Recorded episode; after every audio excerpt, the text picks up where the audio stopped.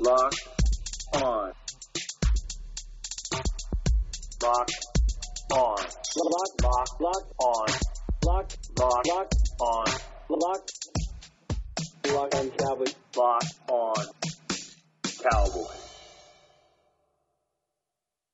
Welcome to another NFC East, NFC West crossover episode. Brian Peacock here of Locked On 49ers. I'm with Landon McCool of Locked On Cowboys, a storied rivalry. Landon, you and I were just off the air talking a little bit about some older games. I think that's a fun way to begin this thing because the Niners mm. and Cowboys rivalry goes way back. Obviously, they've played since the 60s, but really starting with the catch that was the beginning of the 49ers dynasty, then so many great matchups and NFC championship games in the 90s. Less important recently games, but there have been some good ones recently. And actually, the Cowboys own the 49ers the last five of six going to Dallas. So the Niners uh, owe the Cowboys a little bit recently. Um, and Dallas did take a one game lead 18, 17, and 1 so far in the series between the 49ers and Cowboys it's crazy how balanced it is despite you know the kind of very differing paths that the cowboys and the 49ers yeah. took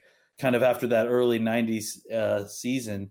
And I mean, they, both teams have been wildly up and down and obviously y- you guys have experienced uh, much higher areas of success. I would say i mean getting all the way to the super bowl uh, twice when the cowboys have not even been back once. Um, I, I think you know it shows you how different things are from maybe their heyday or at least their last heyday of, of the 90s. And, and the Niners obviously finding their way back into the Super Bowl again last year and, and really kind of establishing themselves as one of the best teams in the NFC and a, and a team that is obviously uh, a favorite or in the conversation to go right back into the Super Bowl next year. And, and, my memory is terrible, and I was looking back at some of these games, and you brought up a game about when when um, Tony Romo got hurt yeah, against the, the 20, 49ers. I think it was the 2011 season. Yeah, and we were like, about? what was that? 2014, 2015? No, it was all the way back in 2011. Uh, Alex Smith versus Tony Romo. Romo got hurt. Jon Kitna came in to clean up through a couple of interceptions, but the Cowboys still won, beat the 49ers in overtime, 27 to 24 in that game, September 18th, and, 2011. And actually, what happened is that Romo got hurt. Kitna came in. Uh, Romo broke his rib uh, and had a, a I, th- I think it was that injury was even maybe a punctured lung, if I remember correctly. And Romo came back in the game. Oh, he did. So and Romo finished yes, that one. yeah, that's why that one stuck out. Is is that's you know in in Cowboys lore, at least for Romo, like that's one of the most famous games because yeah, Romo had punctured a lung, and that's had yeah. been out for the most of the game and came back and threw a game-winning uh, uh, strike to Jesse Holley, who was I don't know if you remember this, but he was the contest winner of that Dallas Cowboys Michael Irving uh, uh Michael Irvin uh, uh, game show that they had done. Oh. I can't remember. Oh, what was the name yeah, of it? I remember. Oh, and gosh. so, and there was a few players, and they had the right to earn a spot in training camp, right? One of which was Andrew Hawkins, who ended up, you know, who was actually the, the runner up in that in that competition, which I'm still mad about. Uh, but no, the guy who won it was a guy named Jesse Holley, who uh, ended up making the team, and I think was just kind of a down roster wide receiver. In fact, I think that's may have been his first action on the field, and he caught some. I, I, I think it was 80 yard pass, if I remember correctly, from Romo, where he, he kind of was, I think, showboating at the end of it and got caught at like the one yard line, but the Cowboys ended up scoring the, the go ahead touchdown. But yeah, I mean, I think, you know, uh, since the 90s, to me, that's the game that really sticks out in this, you know, rivalry that renewed for, between the Cowboys and the 49ers that that really kind of stick out, at least on the Cowboy side. I know that there was another game where we played and Colin, uh, you know, really took it to us. I think if I remember correctly. Yeah, that's but, the uh, only. The, the, go no, go, go ahead. ahead. I was. I was just gonna say, like, it feels like you know we play so rarely nowadays that, especially you know, in comparison to how great these two teams were way back then, that uh, it, it'd be nice to see that kind of rivalry get reignited in some way. Yeah, and back in the '90s, I'm looking at it right now, and they played in that NFC Championship game of January of '93. They came back, played in the regular season in October of 93. Then January of 94, another NFC championship game. Came back in November, a regular season game in 94. Then January of 95, NFC championship game. I mean, that's insane to be playing that many games against a team that's not even in your division. And man, those were some amazing times in the mid 90s, which makes me think of you know some players that the 49ers and Cowboys had in common that I'd like to talk with you about a little bit. But going back to that last 49ers win, 2014. So the game we were just talking about in 2011 where Romo got hurt, that was early Harbaugh era. Then the end of the Harbaugh era with Kaepernick at quarterback is the last time the 49ers beat the Cowboys. This was September of 2014, a 28-17 win. Uh, that was in the new home of the Cowboys in that one. Mm-hmm. Yeah, and I think if, if I remember that game, it it was uh, the Cowboys were quite nervous and facing this kind of new wave of of what was going on with Kaepernick at the time, and and what was sort of a kind of a new offense with Greg Roman was the OC then, right? And uh, yeah, yep. I I think uh, yeah, the, there was a lot of rightful nervousness going into that game, and I, I, think if I remember correctly, Colin kind of took it to the Cowboys in a in a, in a big way. So it, it's it is interesting again, like uh, to kind of look back at these two teams playing randomly, and, and, this is something that we've been experiencing with all these crossover shows, and and, and seeing kind of the the timeline of your own team's history through the eyes of of, of the teams that they've played, right. you know, kind of sparsely throughout the last four years. Absolutely, yeah. And so haven't played since 2017. That was the Cowboys 40 to 10 win in the first year of the Shanahan Lynch era. 49ers a much better team now. This one looks like it should be a pretty good one and could be pretty Man. impactful if the with the playoff picture. Week 15, December 20th on the schedule, and I mean I don't know how things are going to look and where a lot of these games are going to get played, but as of today, we just got news right before we went on the air about Arizona saying that Major League Sports can happen without fans this weekend, starting after May 15th, which blows my mind. So, I mean, it might be the the San Francisco 49ers of Arizona going against the Dallas Cowboys of Arizona, right? Like I don't even uh, uh, it might be both teams home field. I mean, I don't know how this thing is going to work out. Hopefully by December everything's back to normal. This game can happen in Dallas as scheduled. Well, I mean, I had heard rumors before this that if Texas had gotten ahead of all this, the, or at least however you want to phrase it, jumped the gun or gotten ahead of it, uh, right. that, that that they were thinking about running all the games through through Jerry World. So uh, yeah, I mean, I think at this point, I would feel like most fans will take whatever is safe and whatever can be done. You know, whether it's an empty empty stadium, uh, full, you know, being played. I, I think it's fascinating. I mean, I, I, think the idea of the empty stadium play, which to me seems like the most likely solution for a lot of this, at least early on. I don't know how soon even that's safe, but but I think the idea of playing in an empty stadium, especially after, you know, I don't know if you got a chance. I'm not a big UFC fan, but I saw, you know, some clips from the from the fights that were this weekend and they they did something similar to kind of an empty arena. And the the fascinating thing to me was just how different things sound. You can hear the coaches yelling at the the, the fighters, and I, I even heard someone say that there was a commentator who made a suggestion live on the air, and the fighter heard him while he was while he was talking about it, and, and actually made an adjustment, and, and it helped. So I I think what could be a fascinating development along those lines is just a you know they'll have those parabolic mics on the sidelines yeah. still, I assume, being able to hear the hits and hear the coaches yelling at their players, and frankly, maybe the other coaches being able to hear the coaches yelling at at the players. So I, I think it'll be interesting just just to kind of hear the game within an empty stadium, and and and if that comes to fruition, it'll be one of just a couple dozen things that will be very foreign and different this this year. I think no matter what. I mean, even if it only happened for one game, I would love to yeah. hear that and and get all of the audio. And look, they would have to bleep out half of the game, right, with the para- parabolic yeah. mics yeah. because what the players are saying on the field, probably after the plays whistle dead and all the trash talking between players. But while the play's going on, it's it's probably pretty quiet with players intently. You know, the the crowd noise won't be there, and players trying to figure out what's going on, then making calls, and you'll hear all of that clear as day. It'd be kind of fun, and definitely hear a lot of what's going on on the sideline with coaches, and I'm sure there would be ways to to even steal some plays because you would be able mm. to hear things so well. So that that's really uh, fascinating to me, and I I wouldn't mind seeing a game or two like that, but I, I hope we don't have to go through too much of this fanless ball because at some point it will be like, okay, th- that was novel for a short time, but let's get let's get this thing going and let's get some fans in the seats. It's you know it's just a really weird phenomenon, you know. I mean, and I yeah I agree. I think as a phenomenon, it would be interesting up front just to hear a couple, maybe two or three games of this and and frankly, just to kind of get a little bit more. I mean, as you know, for football nerds, just to get a little bit more insight to what's being talked about mm-hmm. and what's being said, and, and, maybe a little bit more clarity on calls and stuff. I, I think it, it it will be uh, you know kind of a fascinating look, but I agree it it probably would get pretty stale pretty quick. I mean, there's I mean, anyone who's been to a football game, not not just NFL or any kind of sporting event, there's an energy that is that is created by the the people that go there and that are cheering that that really does kind of filter onto the field. So I, I yeah, I, you wonder if how what kind of effect it's going to have on the players playing out there. It's not, I mean, not that they won't play hard, obviously, without it, but I think there is something to the idea of, of having fans there and and you know being uh, cheered on. So yeah, I I think it will be an interesting. Uh, you know, asterisk of interesting footnote in in football history, hopefully, and then you know eventually things will go back to normal soon. Um, but I, I, think it's something that should be you know observed and, and taken advantage of while we can to kind of maybe get a fresh perspective or, or new information on what, what what it's like for the coaches and the players during game day.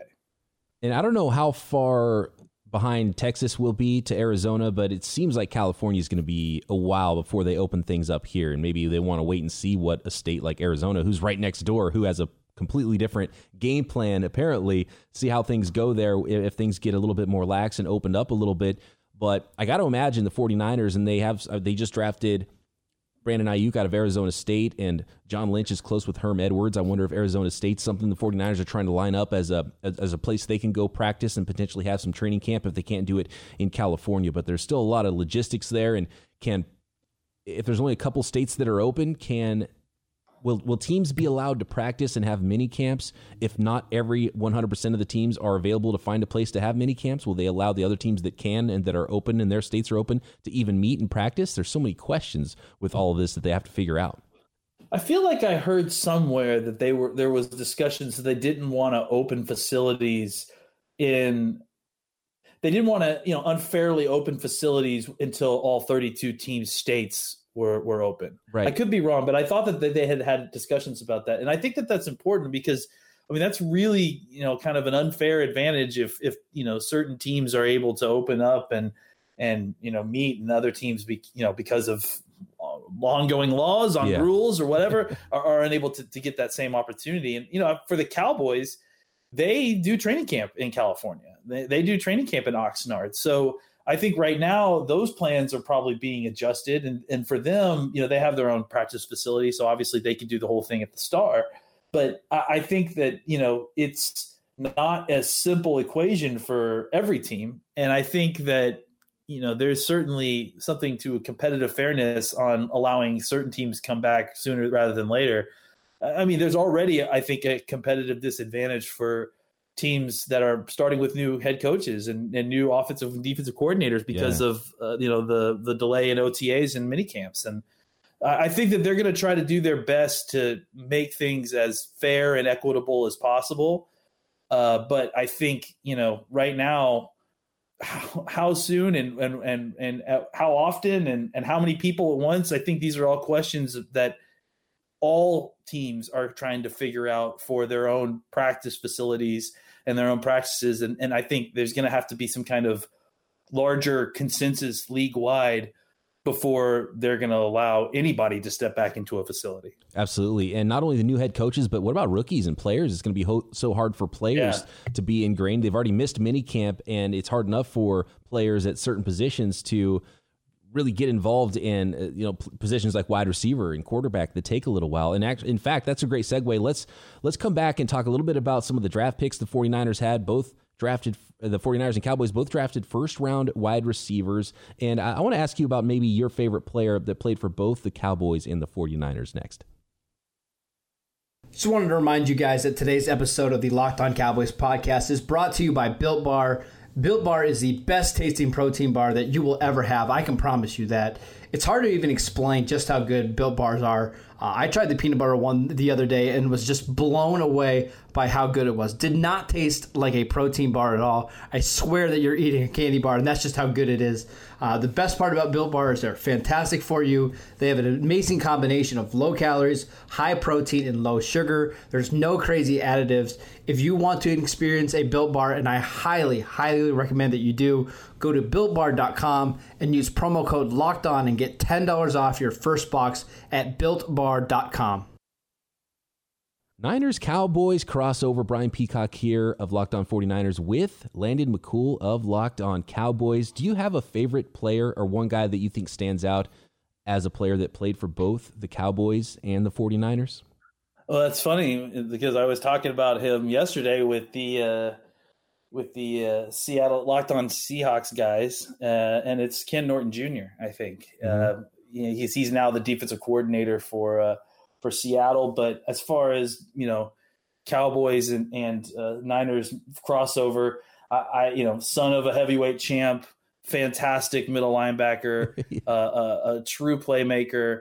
Uh, at the position, I, I, could have easily, obviously, gone. I think with the obvious answer to is De- Deion Sanders. Um, right. Yeah. But I, as far as this peak, because Deion Sanders was at his peak with the 49ers and Cowboys and how well he was playing. I mean, it's hard to have a better player than than how he played for both those two yeah. franchises. And Ken Norton's a good one too. And it's amazing how many players they shared in those great teams we talked about in the mid 90s. Uh, the one I would probably put on top of all of them, and it's just because he's got the bling, is Charles Haley. And until yeah. until uh, Tom Brady won his last Super Bowl, Charles Haley was tied with Tom for the most Super Bowl rings ever with five. Yeah, and, and I, you know, it's kind of hard to miss on him. Sure, true. I, I, think you talk about somebody who was a culture guy for our, our locker room, and and you know, many people, as far as the '90s teams go, many people point to Haley as the kind of missing piece uh, to to kind of finish that defense for the Cowboys, and he and he was, you know, I think by the time he had left San Francisco, he his, uh, you know, his I don't know, I want to call it mental health, but his his his his mental state had yeah. kind of gotten to a point where he had, you know, made himself not not not many friends in the in the 49ers locker room. Uh, and that was something that was actually kind of greatly needed by the Cowboys is that they needed someone that was maybe uh, a little bit crazy and a little bit willing to kind of get in the face of all these other kind of alpha dogs and show them, hey, this is you're not doing what you need to do to get to that next level. And uh, he was he was really a, a, an integral part on making sure that the defense kind of went from a very good assembled of young, uh, assembly of young players to a great defense. Yeah, he was a he was a little bit of a, a different dude to say the least. One guy who's not an all-time great but is now on the 49ers, Kerry Hyder. Just signed yeah. a one-year deal, a former Cowboy. Former, he's only in Detroit, he's only in yeah, Dallas liked, for one year. I like I liked Hyder a lot last year, and, and, he came over from Detroit, and and I feel like he was uh, miscast in Detroit, uh, just kind of playing a lot of nose tackle, and you know, and if you look at him, he's just not that sized player, right? Um, and I th- I think if you look at what he does well is, is kind of a as an inside outside guy who can play a little bit of, of defensive tackle if you need him. He is I think one of the things you're going to enjoy with him if you see him in training camp is his body type. He his playing style doesn't necessarily match his body type. Know, he looks he looks like a, a like an under tackle, but I think his best spot might be defensive end. Uh, he really gets off the ball well, and, and he and, and, he's you know got some the strength to kind of hold up in the run game as well.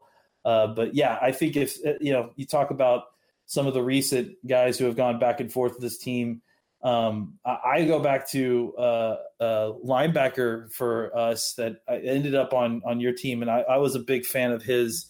Um, I, I, don't, yeah, and he's still there, Mark Nzeocha uh, from Germany. Yeah, uh, he was a pick of the Cowboys a couple years ago, uh, and he got a lot of pub as being uh, one of the very few uh, players from Germany. So I was a big fan of his early on, and, and unfortunately, he got caught in a numbers game uh, ended up getting cut, but uh, I really liked him as a uh, you know rotational linebacker or special teams guy, and he ended up with the 49ers as well. Yeah, he keeps hanging on, and I always expect the number numbers game to hit him with the 49ers, but no, he's he's got that strong side linebacker depth, and then he's a really good special teams guy, which I think is the number one reason why he's been able to hang on with the 49ers. Uh, I want to talk about the draft a little bit. Niners Yeah. and Cowboys both taking first round wide receivers. CeeDee Lamb falling to 17 overall. Niners passed on wide receiver. I thought they might go Lamb with their pick at 14 after trading down one spot, but no, they went with Kinlaw, then traded back up for Brandon Aiyuk later. Was the Cowboys fan base and were you guys at Locked On Cowboys ecstatic once you saw someone as good as CeeDee Lamb fall and that the Cowboys didn't screw it up and, and took him at 17 when he was still there? I'll do I'll do you one better. I, I specifically was I was my freak out began when Javon Kinlaw was the pick for the 49ers because I fully expected CeeDee Lamb's fall to, to stop uh, with San Francisco. So uh, when it didn't, uh, I felt very confident, or at least pretty confident, that we the Cowboys were either going to get CeeDee Lamb or uh, we're going to get their hands on K'Lavon Chaisson, who was at the player that the Cowboys fan base would, had resigned themselves to not being Yeah. able to get. Like they, that's the funny thing about the way the draft fell. K'Lavon Chaisson was the guy that the Cowboys hoped would fall to him. They they had you know kind of given up that C.J. Henderson was going to make that fall that fall. Uh, and K'Lavon Chaisson was the guy that the Cowboys fans were kind of, oh, I hope he falls to us. No, no, no.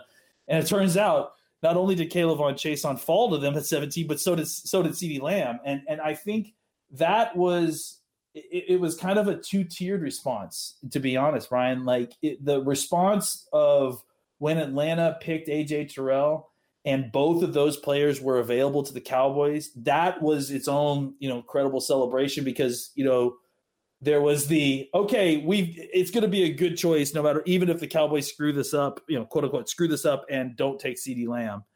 Um, and then that, you know, when it actually was CeeDee Lamb that was the pick, I, I think a lot of us just because of the way this team had been run for the last few years were just shocked, you know, that it actually that it actually happened. And, and I think you said it right that they didn't screw it up and and not take him.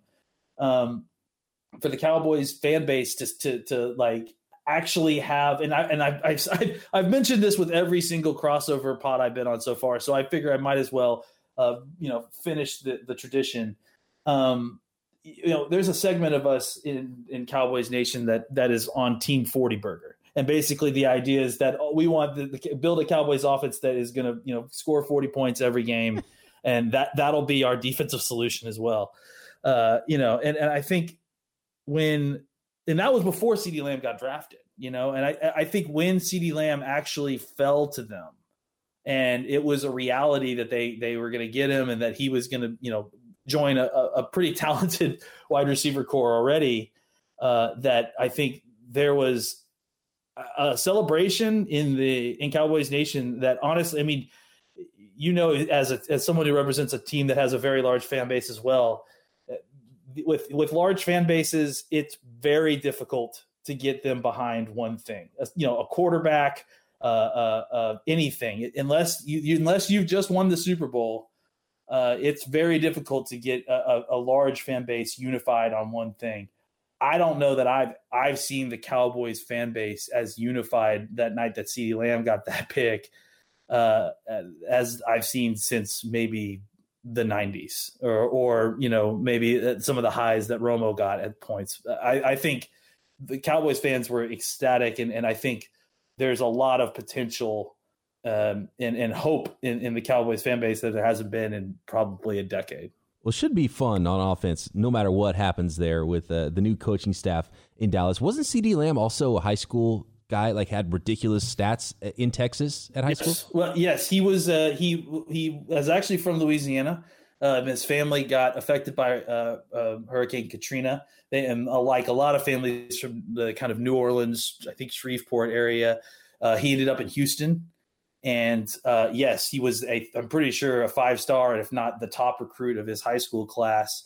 Um, there's lots of there's lots of great video of of him and uh, Okudah going against each other in in the uh, the Nike uh, Elite Eleven camps and that sort of thing. So uh, yeah, I mean this guy has basically been the best wide receiver on at every level s- s- along the way. So it, it, feels like he's coming in with uh, quite a bit of momentum after what was absolutely ridiculous career, you know, in Oklahoma, taking three different wide rec- uh, three different quarterbacks to uh, a Heisman Trophy ceremony. It's pretty pretty impressive. So uh, yeah, I, he's he's basically uh, excelled at a high level at every level along the way, and I, I'm, I'm hoping that the NFL won't be any different. It might be a little bit difficult, like we talked about with the the shortened off season, and there's two really good players starting in front of him, probably. So uh, you know, what is he going to be like a a slot guy, number three guy, most likely to start his career? Yeah, I think I think the the thought process was, you know, especially when the Cowboys lost Randall Cobb to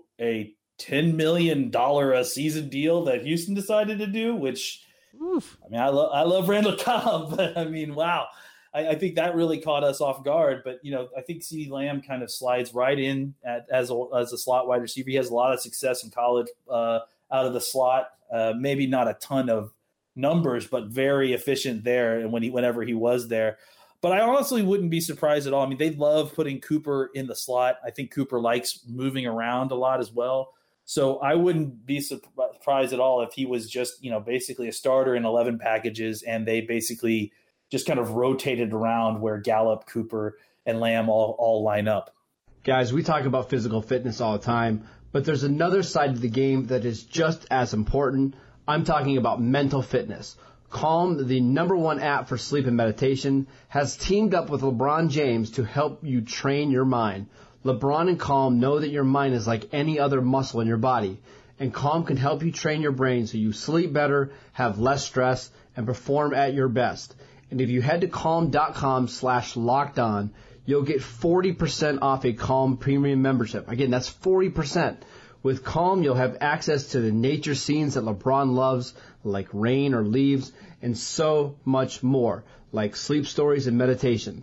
For a limited time, our listeners can join LeBron in using Calm with a 40% discount to an annual membership at calm.com slash locked on. Unlock content to help you focus, ease stress, and sleep better. Get started at calm.com slash locked on. That's calm.com slash locked on. Brandon Aiyuk went to the 49ers. They traded up to pick 25. And apparently, uh, after the fact, and it's not exactly clear how they had him ranked, but it sounds like Kyle Shanahan had Aiyuk one and Lamb very close. And it was between those two guys. And if they didn't draft Kinlaw, it might have been one of those two wide receivers at 14. But I think Cowboys fans are probably pretty happy about how things turned out. And the rest of the draft was great, too. You didn't get that first round corner, but Trevon Diggs still on the board in the middle of round two. Come back with Reggie Robinson, who I really like in the fourth round. Neville Gallimore, Gallimore, uh, defensive tackle in round three. I mean, just and even Bradlee Anae falling all the way to the fifth round. And I I, I yeah. was down on Anae, but when you start talking about him in round five, it's like okay, that's a great pick too. I mean. Everybody giving the Cowboys an A for their draft grades, and there's it's a good reason. I mean, they allowed the board to fall to them in this funky year, I think, which was well played. They didn't force anything at 17. The guy fell, and they're like, well, we got to take this guy. And then look, now another guy fell in round two. Oh, look, it happened in three and four and five. So it's like they allowed the board to fall to them, which I think was probably the best thing you could say about how the Cowboys played this one in this really odd draft year. Yeah, I mean, I think it, real quick before I move on to our picks, I, I wanted to say Brandon Aiyuk. It makes total sense that that that Shanahan would feel that way because I, I think for and you tell me if I'm wrong, but from what I know about Shanahan, he loves receivers who can create with the ball in their hand. You know, yep. get the ball in their hands, let them do stuff. You know, Jalen Hurd, uh, uh, uh, Deebo Samuel. These are all guys who you get the ball to them on the move, and they're going to make something happen. And I and if you're looking at power ranking, the two best yak receivers coming out of college I have to feel like Brandon Aiyuk and CeeDee Lamb are, you know, touching tags in, in, in, that specific manner, you know, and, and so it would make sense that he would see both of those players rated very highly. Absolutely. Yeah. Uh, they're calling, uh, they're calling San Francisco Yak City or Santa Clara Yak City now because of all the run after catch with Deebo and George Kittle are two of the best yards after catch wide receivers already in the NFL. So yeah, Kyle Shanahan obviously has a type and I tweeted out in February when I started watching more of Brandon Aiyuk and I said, I bet he's one of the players that Kyle Shanahan has a star next to on the 49ers draft board, and uh, they definitely did. And so I love the fit. Aiyuk, uh, and again, rookie wide receivers might have to temper some expectations with these guys year one because of this offseason, but I think they're both fantastic players. It'll be fun to watch how these careers develop. Yeah, absolutely, and I and I think I wouldn't at all be surprised this season to see uh, the Cowboys leaning heavily into more Shanahan type West Coast uh, offensive themes. You know, I, I, they're they're coming from a, a, you know a Coryell system base with with Jason Garrett. I think that um, one of the things that Kellen Moore brought into the offense a little bit more was some West Coast offense that he had learned a little bit um, in his time at at Boise State, uh, and they all kind of go back to Paul. Uh, uh, I'm losing forgetting names, but all back to basically Pittsburgh, the University of Pittsburgh early, where they were teaching West Coast concepts with McCarthy as well being there. So I wouldn't at all be. surprised. Uh, he had like. That, I think you may be right. Like, I don't I have think, that site up anymore, but I I, I, I have it I have it pulled up, but I, I'll and I'll give me one second. I'll, I can tell you right now because I have it. I'm looking at right now. The Cowboys, I think, yeah. So the, I think they gave up 265 yards rushing that game. Okay. That's what it was. Yeah, it was, and I think Z. I think there was another running back too that had a big game, if I remember correctly. Or hold on, was it? Yeah, Zeke had 147 yards uh, on 26 carries, and Rod Smith had 61 yards on eight carries. Um, yeah, so it, it, we had had. I think this was. I mean, obviously, this is right in the middle when we were in our, um, you know, our our our run dominate dominate game, give Zeke the ball and just go downhill on people. yeah. And especially at that point, I think you know this the, the 2017 season. Eventually, Dak got hurt, and and I think actually this might have been the game. No, no, no, no, no. This is I think they did put him out because of uh, the score, but. Yeah, I mean, eventually Dak would um, Zeke got suspended, and and and then things kind of fell apart for that Cowboys team. Uh, and that was really a, a, tough sophomore slump for both Dak and Zeke ultimately. Yeah, McCarthy's going to be fascinating there in Dallas. And how much is he going to lean on Zeke? And, uh, you know, it's West Coast offense tree, but it's amazing how different the limbs on the West Coast offense have gotten. And there's the Shanahan yeah. stuff, there's the Reid stuff. And, and it sounds like McCarthy in his year off has done a lot of studying and self scouting, and we might see a much different offense than what he had going in Green Bay. Yeah, I mean, I know that you know at least year one, it's going to be a lot more.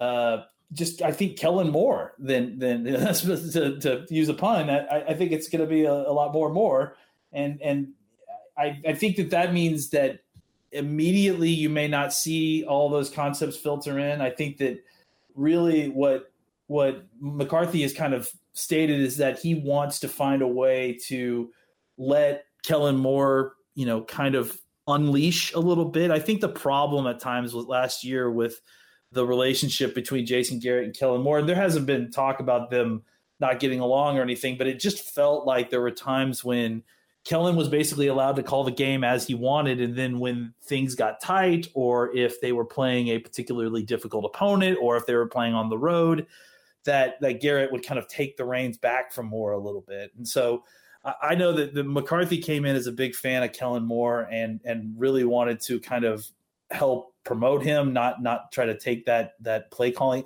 And I think a lot of people were surprised to see uh, an offensive minded head coach come in and not want to call plays, especially a guy who famously gave up play calling at one point at Green Bay and then immediately took it right back. So.